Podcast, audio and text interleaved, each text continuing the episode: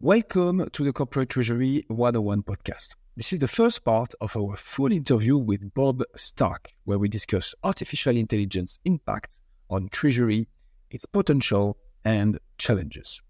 Bob Stark is a trailblazer in enterprise liquidity, payments, and risk management.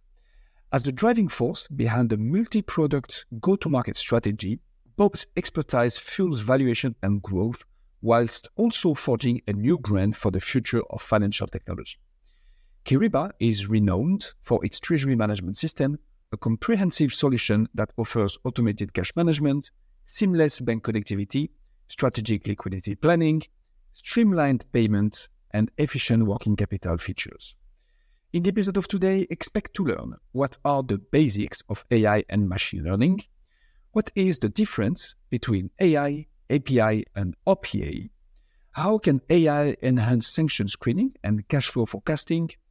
What represents the guiding light for AI in Treasury? And, like always, much, much more.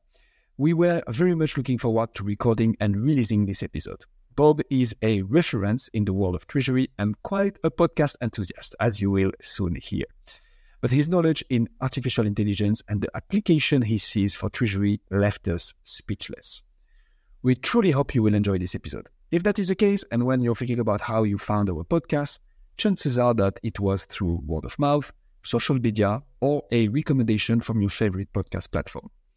And this is our only request to you. The only way we can get more and more amazing guests like Bob and get more people to learn about Treasury is thanks to you. So if you enjoy what you hear and maybe learn a thing or two, please consider following the show, leaving a review, or sharing this episode to help others discover it too. And with all that being said, please welcome Bob Stark.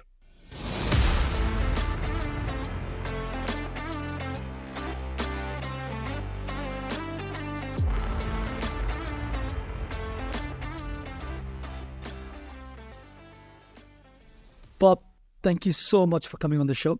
So, we want to touch on AI and Treasury, uh, something that is a huge buzzword in the world at the moment, and it's only a matter of time until Treasury um, also joins the hype of this revolutionary technology. So, could you take us through what are the existing and potential use cases of AI in Treasury at the moment? Like starting at, at what's actually done today, but take it like as far as sci-fi will let us imagine Treasury could ever reach with AI. like the way you asked that. I, I, there's a lot of people that have a new imagination based on the proliferation of generative AI and Chat GPT over the past year. But before we get to all that fun, let's go backwards a little bit because the origins of, I say AI, I almost want to say AI in quotes. I hate it when people do that, but I just did it anyways. AI, almost its origins in Treasury really go back to what is really rules based automation. And it's the whole quest to how can I automate more of what I do today? So we've seen some of these burgeoning technologies like RPA, robotic process automation, which dare say some people call AI. A um, whole different conversation on that, but we'll just say for simplicity, we saw a lot of organizations look at what can I do with RPA to effectively connect systems, processes, even platforms that weren't connecting already. So that's where we saw where vendors were maybe doing it. You had maybe your SAP and Oracle and you didn't have a connected ecosystem. And as a result, what happened is that you needed some sort of additional automation. That's where we entered things like RPA. You would have IT groups that said, oh, here's a bot. And then suddenly Treasury started having access to bots. And then we saw this wave of RPA enter in Treasury. Very positive thing. Like, I don't say anything bad about that, except that it's not AI. And so you would find these bots could only do what you asked it to. Now, maybe it can log into SAP or Oracle, find your perfect accounts payable or accounts receivable aging report, something you could use in your cash forecast, create that file export, be able to then make it available to your treasury system, have the treasury system either its API or some sort of custom routine to import, process, and then view. And that series of steps RPA was really good for, but we all know with dumb automation or programmatic automation, it only will do what you tell it to do and it's not able to learn from anything certainly wasn't able to do anything with that data that you weren't able to predict so Take from that, we'll call it the very far left of the AI continuum, my opinion, off the continuum, but some people will say it's the very far left. We get into more machine learning. And machine learning, it's been around in Treasury, I don't know, I'm going to say five years. I'm sure I get checked by someone that says, no, it's been six and a half or seven or eight or whatever. But let's just say it's been five ish years. And in its very infant state, in its early state, we were seeing it for very structured data. So, data that was very organized and allowed us to make very simple conclusions, such as let's look at accounts receivable as an example. Here's what accounts receivable data, like here's what their our ERP system said in terms of our AR. And we think, hmm, we can probably do better than that based on some of the history and clearing patterns that we knew about in Treasury, such as this customer doesn't pay on time, this customer doesn't pay in full, they short pay, or whatever sort of things are going on within the receivables side. As a result, we may make some adjustments over the clearing date and the amount from a cash forecast perspective. We may say, it's going to happen different time and it's going to be in a different amount. And as a result, we make that slight adjustment to our receivables forecast. That's something that's existed for a handful of years now, and it's basic machine machine learning. Nothing wrong with it. Like even today, you ask a treasurer, and we could, and they will say, "Oh, I don't have that. That sounds very interesting." Like it's still a little bit of new age, and I think you know this goes to your question of what are we seeing today? Well, we're seeing some technology that has been there for a little while, but we're not seeing it fully implemented, even for that basic use case. Now, let me throw another use case at you because cash forecasting it's almost too easy. Let's talk about fraud, payments fraud specifically. In payments fraud, the way that we like to compose, I like to call it a, a payments journey. So when I say a payments journey, what I mean is that it originates, whether it's Treasury, initiates in the AP system, you know, Oracle, SAP, NetSuite, Microsoft, wherever. It's initiating somewhere. Then there's a journey for it to get to the bank. And yes, some people will say, oh, it doesn't need to go to a bank anymore because there's a variety of different, you know, we'll call it payment networks. Fine. But in the end, we'll just call it simple ERP to bank. In that ERP to bank journey, there's a number of things that need to happen. One of those is screening against a set of rules or scenarios that you want built in to your, we'll call it compliance or governance process into that payment journey. So the examples, these aren't AI related, but they're just part of that payment journey. A lot of organizations like to do sanction list screening before it gets sent to the bank. That's a wonderful example because you, typically you just let the bank worry about it. But these days, we're finding that there's more of an interest in being able to understand is this payment on a sanction list or is the beneficiary of the payment on a sanction list, yes or no? Same thing with bank account ownership you know, I want to validate that what's in my payment instruction actually is owned by the vendor that I think I'm paying in the case of a third party payment. So these are just typical things of the payment journey that are very just, you know, check a database, do a validation, you know, use systems like LexisNexis, GIACT, et cetera, that most treasurers are pretty familiar with. In the AI part, we probably have more of custom or at least more specific scenarios that a customer would have. So let's just look at maybe something as simple as is if it's a duplicate payment, maybe it's the same amount in the same week. We should probably pull that out and have a little check. You know, just a little, put a little quarantine, uh, have a review, and make sure we actually have human eyes on it as opposed to just processing in a machine automated way. There might be other things. So let's just say we had a normal, regular type of payment sequence. Maybe it's weekly to that particular vendor or it's monthly or whatever the sequence was. And what we're trying to do is say, if there's anything outside of that scenario, like perhaps it's just, yeah, it's this week's payment to them or it's this month's payment to them, but it's just a little bit more. Maybe it's double the amount. Maybe it's 50% bigger, whatever the threshold, some sort of governance around that that just says this doesn't look normal. Now, if we think of AI, we don't need AI for some of those things. We can programmatically like just use rules based to say if it's 50% bigger payment than normal, check it or whatever the threshold might be. Or if, you know, our business typically is in North America, you know, Canada, US, Mexico as an example, then, and this is a payment that's going to, I don't know, North Korea, just for fun, then maybe that's something we want to yank out because it's not in those three countries we typically do business in. These are the sorts of scenarios that are very predictable and you can program. What's not so predictable is we're going to call it more pattern based. And is there enough about this payment that deviates from prior behavior? And that's where we get into AI at its infant level machine learning, maybe more cognitive AI, like a little bit more structured, uh, where we're not actually looking at a certain field. We're just looking at the overall behavior. What we've been able to do is say, we've been able to train it, especially if we've never seen fraud in our organization, we've been able to train this as in, here's what a good payment looks like. Now, we haven't had fraud or we haven't had very much of it. We can't train it what a fraudulent payment looks like. So we have to kind of train it as good, not good, which sounds very double negative, and I totally appreciate that when I say it. But you know, I think we know what we mean there is that it is important to be able to use almost like an adversarial approach, which is a technique in, in, in data and artificial intelligence, to be able to identify what's a not good payment in addition to all of these different compliance checks and rules that I would have put in. And so, what it gives us in a payments journey is it gives us, we have our sanction list. Let's just pretend that was the thing that we wanted to do. We have our bank account ownership validation verification. We have our other sorts of scenarios, such as we don't pay vendors in North Korea. I'm picking on them today, but I'm just going to. Uh, we also have other scenarios, such as it's a regular payment and this is an irregular some sort of characteristic, which again are all programmatic and there's a variety of those. Most organizations have dozens of those in their payment policy. Just scenarios that would maybe be something we need to look further at. And then we add on that layer of artificial intelligence to identify in total, but also in general, which I think is the bigger important piece here. In general, does this align with the types of payments and the behavior of those payments that we're typically used to sending?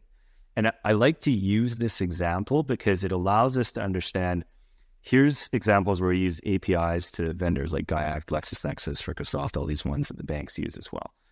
And then here's example of rules-based automation, which is very infant and certainly works in a nice scenario, but it has its limitations.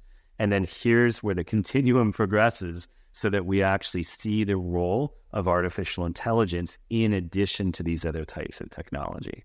I know it's a very exhaustive way to kind of back into that answer, but that's what Treasury needs to think about when we look at what are the use cases for this? How can this help us?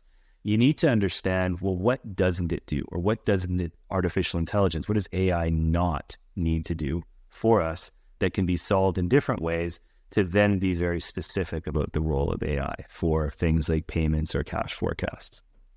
I didn't hear the sci-fi answer though, Bob. I think oh, it was a oh, great overview of like rule-based automation all the way to like you know what we could what we are seeing today and the areas where it's already interesting to implement and then that principally should apply to it.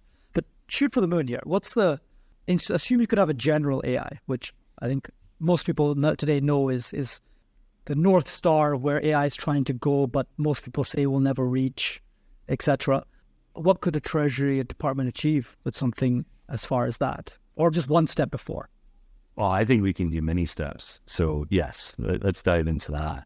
So if you look at our North Star, I think it's fair to say moved in the past 12 months. Even as, we're going to the recording this, uh, you know, later in the summer, what we saw at the end of 2022 was this rise of ChatGPT. And now there's a whole we'll call it category, generative AI and large language models.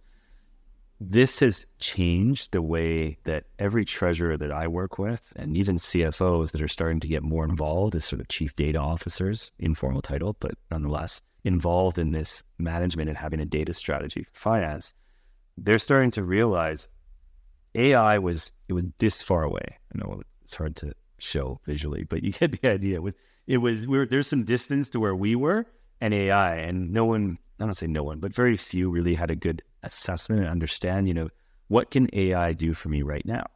You know, the basic examples that we just went through, people would understand that, but even then they might not have been implementing it.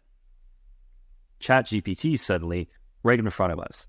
Anyone literally could do it. You can just type in a question and it gives you an answer and you think, wow, that was wonderful. Now I can ask and your brain starts working in terms of what could I do with this conversational type tool, which is almost like you said, you know, what's one step away? What's what's the first uh, vault for we can use? Well, the first thing forward is to leverage the benefit of large language models and the automation that a chat GPT or generative AI allows.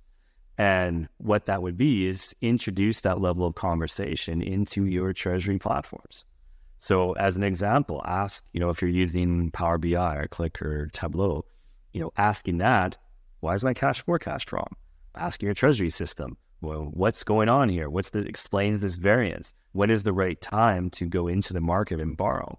Depending on the large language model and the intelligence behind the scenes, which is still evolving today, you will get some sort of answer, which may be really good, or maybe we'll say room for improvement.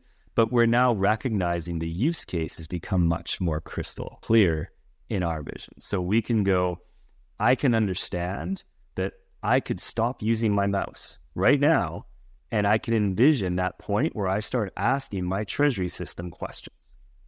That technology exists today you know, there's tools. I'm not going to go promote anything that I'm doing at Kyriba, but we'll just say there's tools that uh, that allow that to happen, and it's not hard to do using these capabilities. And what that looks like is wherever you're consuming and organizing managed data, we'll call it like analytics is basically the category that I'm talking about, that practice and using analytics to make sense of the mound of data that treasurers have in front of them. You can start using chat GPT and tools like it, whether they're embedded in your system or if they're not embedded in your system, you're just using by API, being able to then get them, you know, the tool, the AI tool, access to your data and start asking questions of it. Tell me what I'm missing here. Tell me what I need to know. Help me find meaning in forecast variance. Why is this a fraudulent transaction? Why did you select this one into my quarantine for further review? you know, these are the sorts of things, never mind just being able to automate and simplify the processing, filtering, and sorting of information. So we'll call that, you know, to your question, what's what's the very next look like? That's what the very next looks like.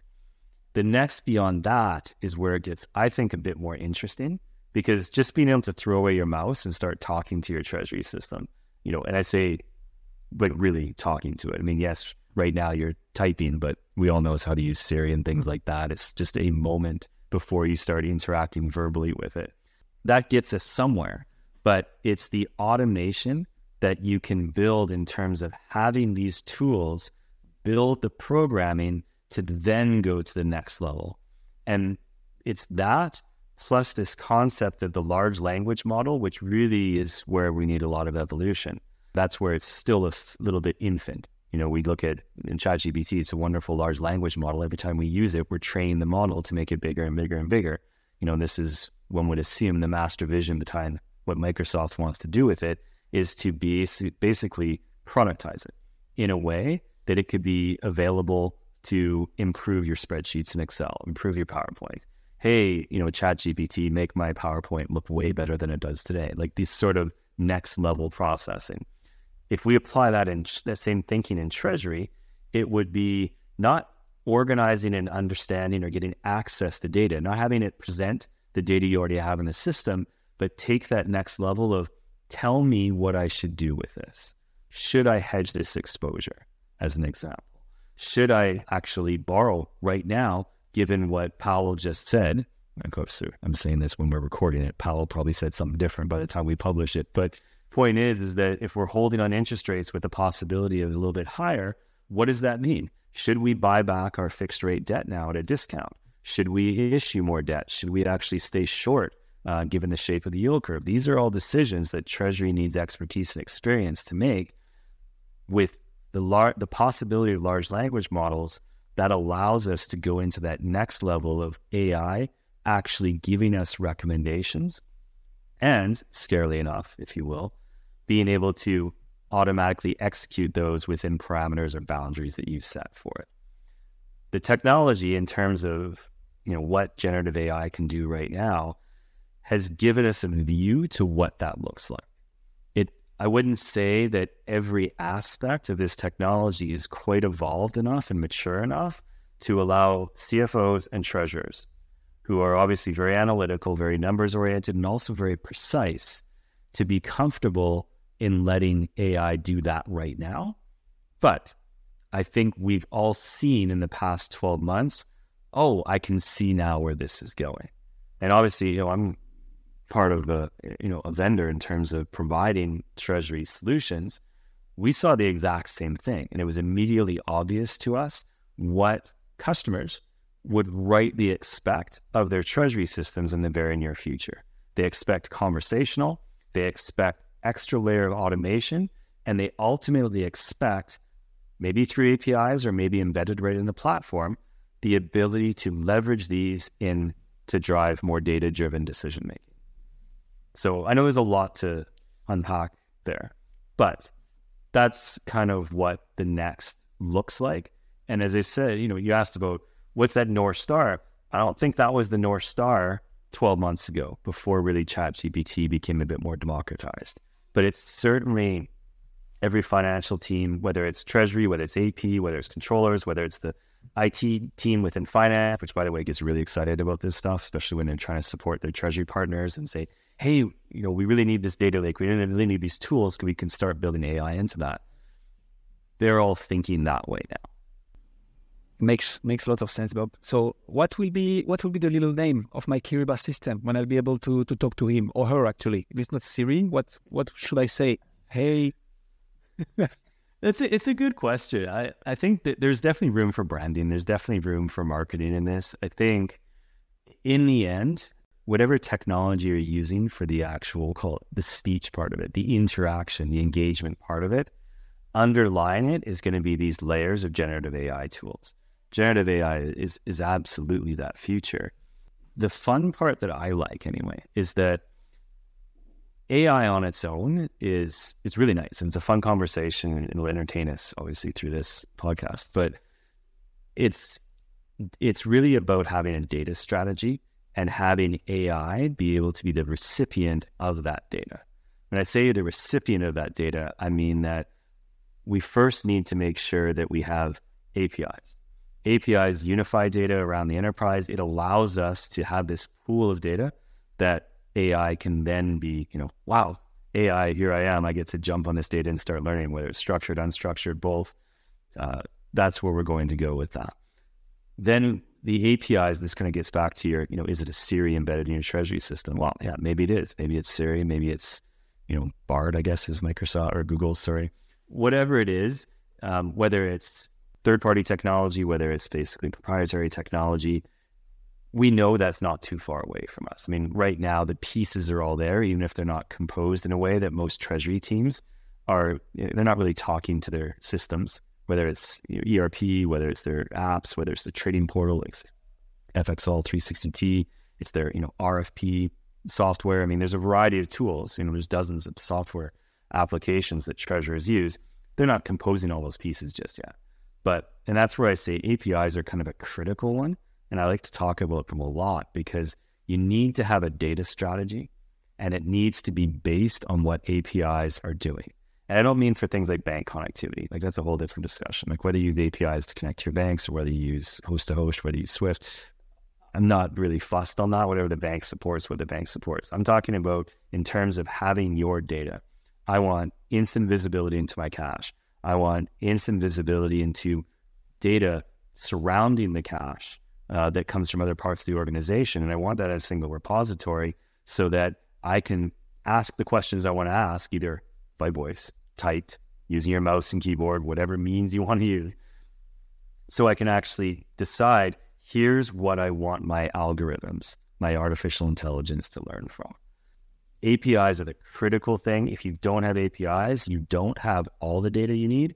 You certainly don't have it instantly enough to start having any sort of, I'll call it real time treasury processing. You're going to be embargoed if you're not getting enough information available to you.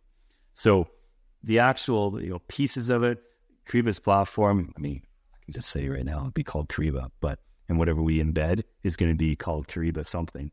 But candidly, there's no reason why you shouldn't be able to use third party technology. Like every app that exists um, you know, Treasury is its own little ecosystem, but in fairness, it's part of a composite technology that surrounds the ERP as well. So these these composable technologies, you're going to be utilizing third party things. Like you're going to use the equivalent of a Siri or a Bard or something like that.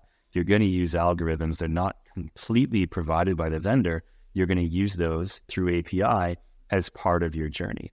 you know, just like we do on the payment fraud side. You know, the examples when we talked about the payment journey, one of those, you know, I mentioned like GIACT, which is a very popular platform, um, you know, early warning.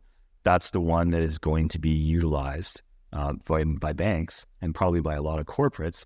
API needs to make that happen in a real time view. So APIs are going to provide some elements of this technology. There's going to be IT groups that say, hey, we got our AI strategy all figured out for you, Treasury. All we need is to make sure that the Treasury system, the Treasury platform, is API, like open API, so that we can make sure that all of this scripting is happening. All of this engagement is happening, the data is flowing in and out, so that whatever we are doing, whatever we need, can connect and can process in real time. That has to be the minimum base level standard. Without having that minimum base level, then you're going to be sitting there thinking, okay, I don't have the data I need, or I don't have all of the data I need, which is, you know, a partial data problem is is a problem because suddenly you're not giving it the full picture. You're not benefiting from some of the learning and application and generation of new data sets or augmenting the existing data that you really needed to do. Yeah, and I like that you bring this topic actually. So I understand that API will be a major enabler of a powerful AI supported and powered treasury. What's what are the other challenges, if not limitations, of AI in general? But I guess what's what we are the most interested by is in treasury. What are the challenges and then the limitations around this? Yeah, so I'll reiterate the first one because it is the most important by far. And that's that you need to have a data strategy where you're very clear on what is your AI being trained on. Because in order to train it, you know, typically, and I'll go back to sort of the more traditional machine learning type of algorithm, you need at least five, 10,000 data points to be able to train it to have reasonable, you know, it's kind of like a survey. You need a reasonable sample size to make deductions. AI needs that sample size in order to make reasonable uh, decisions or agitations about what you expect to see. So that's first and foremost, you need data strategy. If you don't have a data strategy, that's a challenge in itself, but we'll just park that and say, then you need your systems and your tech stack to align to that data strategy. So, what is your, as an example, what's your treasury system of record? For some, it's going to be your treasury management system. For others, it's going to be your ERP. For some, it's going to be both. Fair enough. Um, sometimes you're going to have a data warehouse or a data lake. Um, for some, that's only a data cabin. And as a result, you need to think through what is my source of record? Because what I don't want to be doing is having all these shallow processes. I want to make sure that everything is concentrated so that when I'm teaching it, when I'm receiving the benefits of that, I'm seeing, let's just say it's my cash and liquidity information in one spot so I can have the best available to it. So that's a necessity but it's also a limitation if you don't have that data strategy completely sorted out. And a lot of organizations don't because that idea of data strategy used to be more IT centric. Treasurers didn't used to speak that language. CFOs didn't used to, you know, be storytellers and data officers. Now they do. Treasury needs to fall in line with that, and sometimes that's a bit of a shift. In terms of another challenge, and this is actually a big one, especially when we're talking about generative AI, we have to think about security of our data. And it's not just the protection of the data. I mean, I think I'm not saying that's obvious. The concept we need to protect our data is an obvious statement. The how to do that, generally speaking, if you have your data strategy and your tech stack aligned to that, then you know what systems you should be using. You know what the minimum standard of governance and controls should be. And you have, you know, we'll just say the audit and controls to ensure that this aligns with our governance and our compliance internally. Presuming you have all that set up, that's not the security that we're talking about. If we don't have all that set up, we're definitely needing to have that conversation. But if assuming that you're checked off on that, then it's around the security of the information. And this is where ChatGPT and tools like it, generative AI, they have a ways to go before, maybe not ways, that makes it sound like it's years. They have some room to grow. We'll say it that way and I want to put a timestamp on this one, that we need almost closed language models. Large language models, by definition, are more open. If you use, say, Chat GPT, tell me a treasury policy, tell me you know, what I should do for disaster recovery or business continuity. And it gives you an answer. Maybe you feed a little bit more information to get more precise answer. You are helping, you know, build that large language model, rightly so. You know, this is open AI. It's that name for a reason. It's open source, right?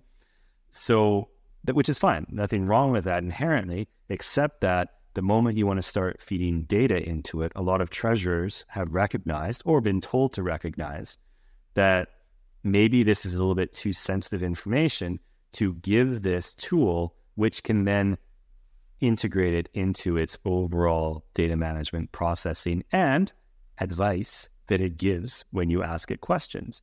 Like, what is a good cash flow variance, as an example? What is the right level of balances to hold in my accounts? How do I optimize, you know, earnings credit, even very American concept, versus what I need to invest in money markets? Like these are the sorts of things that ultimately you would expect to be asking your AI model, but you almost don't want to disclose too much.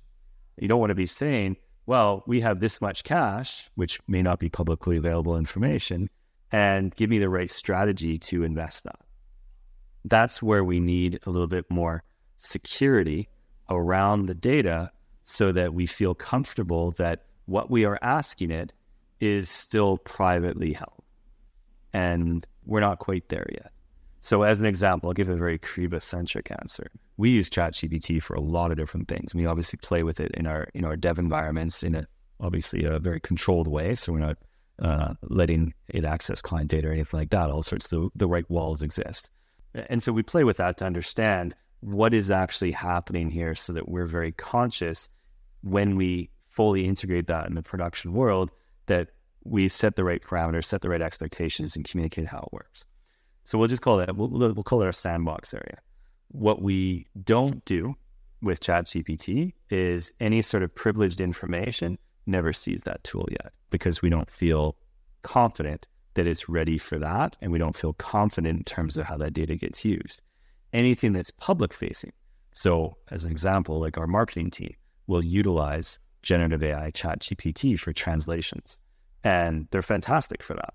And so, as a result, those translations, uh, because it's stuff that's publicly available on our website, no concern if they say, "Oh, that was a wonderfully bitten, you know, written bit of text let's just use that next time someone asks about how to translate, you know, this to Spanish, German, or French. These are the sorts of things you almost have to expect that is part of the public domain. And that's why I say when I say security, it's not just can someone hack into this flow of information from system to system. Um, that is important, but it's the what happens with my data. Do I actually cede control of my data? And am I comfortable with what that may or may not look like until there's more maturity and more uh, provision around that aspect. So that's probably, I could probably say it in different words, but in the end, data is important and we need to be sensitive to it and we need to understand what that's providing for us. Can I, can I challenge that a little bit? So you, you mentioned that um, AIs we'd be able to ask it questions on policy. What should I do with this? And, and what's the right way to address this? Even humans answering that question are often just providing an opinion, right? Different treasurers will come up with different strategies for the same uh, industry, for the same company, even, uh, or for different roles, right? It's it's usually opinion based as well. Um, how good can AI be if humans can't can only provide an opinion? What do you think of you? Well, that's could do it better. That's the question. They have access to more data. Is is this advice, uh, which is the world that we're wading into right now, is this better? I mean, it, it's not even a treasury question specifically. It's more of like, I'll just use the translation example. Does it do a better translation than, let's say, into French or Spanish than someone that's native speaking able to do? Well, maybe, maybe not. I mean, it takes an aggregation of, we'll call it opinions, and generates an output based on that. Is that better? In the person's judgment, maybe yes, maybe no. I look at that. You know, my French is fine, but not perfect by any means. I'm not a native speaker. So I look at that translation, I think, no, that's pretty good. Uh, that'll work. Someone that natively speaks that will say, oh, no, no, needs to be this instead of that. Same thing with a treasury policy. The way that I would look at managing uh, excess cash is I might have a much more conservative view in terms of retaining uh, cash balances because I don't trust my forecast. That's going to fuel the way you look at maintaining cash in your accounts. It may the way you look at cross border payments and the ability to fund pools um, around the globe and your ability to do that at speed and mobilize that. And maybe it didn't work one time, you know, a couple years ago, so you're a little biased by that experience these are all things that form our opinions of what we should do. What we see right now is that this offers an opinion. I liked your word on that. It's a recommendation, it's an opinion that you can choose to use or not use. And it's just the same thing, right? You can have it write an essay for you if you're in college. You can choose to use it, maybe at some risk potentially now that people are onto that. But you can choose to use it or not. Same thing with the translation, same thing with the data, same thing with a, any sort of interpretation, whether quantitative, empirical, or more, we'll call it language based. That is the biggest question. Do I want to rely on this output? We're early on in you know the ChatGPT generative ai large language models very early these large language models i mean openai came out they said well they were only current to 2021 um, now they're becoming more current because we are basically updating it for them. You know, good on us. they should be thanking us for it as opposed to charging us. But point is, is that that still it's just an accumulation of information that gives you maybe more of a socialized response. You may not want the socialized response. You may want it as a, hmm, that's interesting.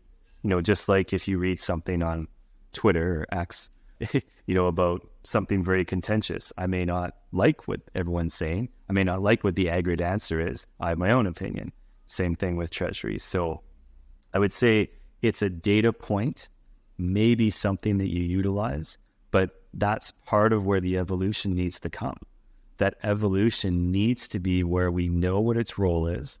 We are confident in the data that it used to get to whatever conclusion, whether language conclusion, like a advice, recommendation, or maybe a calculation. And we need to then understand exactly how do we want to use that? Do we want the full scope of automation? I mean, to your point, we could automate everything, but do we want to? Is that safe? Does that align with our opinions and expertise around what the governance should be? These questions probably weren't asked and, and haven't been formulated enough, which is part of the learning that we need to do with these tools. That's why I say, is Treasury ready to fully adopt generative AI? No, because partly it's the data, partly it's the open close of the models. And then the third part is exactly what you said. Do I think this opinion is better than what I can come up with myself? And if the answer is anything other than a resounding yes, 100% of the time, then you need some sort of validation or checkpoint, which means you're not ready for complete end to end automation with AI. I, like that insight. I like the fact that it, you said it's an aggregation of opinions, and therefore can probably, as as we understand it today and how we understand it going today, uh, would only ever be as good as an aggregation of opinions. Perhaps you can bias it towards being more conservative versus being more aggressive, uh, using your FX for just being risk adverse as opposed to speculation in the market. You could probably put some parameters in there to sway it one way or the other, but it will also be aggregation. You're never, as far as we understand it today, never going to be able to get a like a outlier, a new to the world opinion that perhaps a human might be able to come up with. That's not the way the L, the large language models today are set up. Is that the right way to summarize what you said? I think it's a very good way to summarize it. And and I agree wholeheartedly that we're in in this journey. And as of now, if you look at generative AI is predicated on, on large language models. The large language model is either too large or not large enough based on the use case that we're talking about. That needs to be solved for. And so we're going to see a whole set. And I was going to say, not, it's not an industry, it's industries plural built upon what can this concept of generative AI be able to deliver to us. That set is going to be, you know, exactly as, you, as, as we're saying here, is I need something that's an outlier. I need something that's a and this is very vague language, but I need an aggressive play to reduce my cost of hedging. I want to actually look at things like parametric VAR. I want to look at what everyone else does. These are all different inputs that you can ultimately train to be able to drive what the output's going to be. Like I hate to use that analogy like garbage in, garbage out, because it's so obvious in itself. And it really it doesn't tell us everything we need to know about how we manage our data. But I will use that because it helps us remind or it reminds ourselves that what you train it with is should be very very intentional in terms of what you expect it to do. So you may say from an FX standpoint, I know how to hedge. I know how to use a forward contract. I know how to hedge euro against USD. It's not rocket science. I learned it in school and I still do it today in real life. Like, fair enough. Tell me my worst case scenario. Maybe that's the way you want to use AI to be able to tell you what's the worst that can happen. If and, and then train even on a scenario which is maybe more an option based scenario. Maybe you're comfortable using spots, forwards, and, and swaps, but you haven't in real life used options. You just remember them from college. Now we want to start using them. Tell me how I protect myself because this is the guidance, this is the cash flow guidance that we need to meet for our organization, right? CFO, CEO gave us guidance quarterly ahead of time. Here's what our cash flow needs to be. We have a lot of, say, currency volatility to affect that, and we need to be in this band. How do I make sure that we're in this band? That's the kind of expectation we don't have today. I mean, just thinking, how do I ask a chatbot that and expect a good answer today? But let's just say fast forward six months, nine months, 12 months from now. It's not out of the realm of expectation that it can give me some guidance of what I should be doing, perhaps even a full fledged recommendation. And so that's where we need to, it almost becomes us as consumers. What do we want out of it? Will help us decide what we invest in it. And it may be certain types of tools, it may be certain types of vendors that are working in a certain direction. It might be certain sets of we need this data, but we don't need this data. You know, it doesn't matter what everyone else in the world does. We need to make sure we're it's specific to us at ABC organization.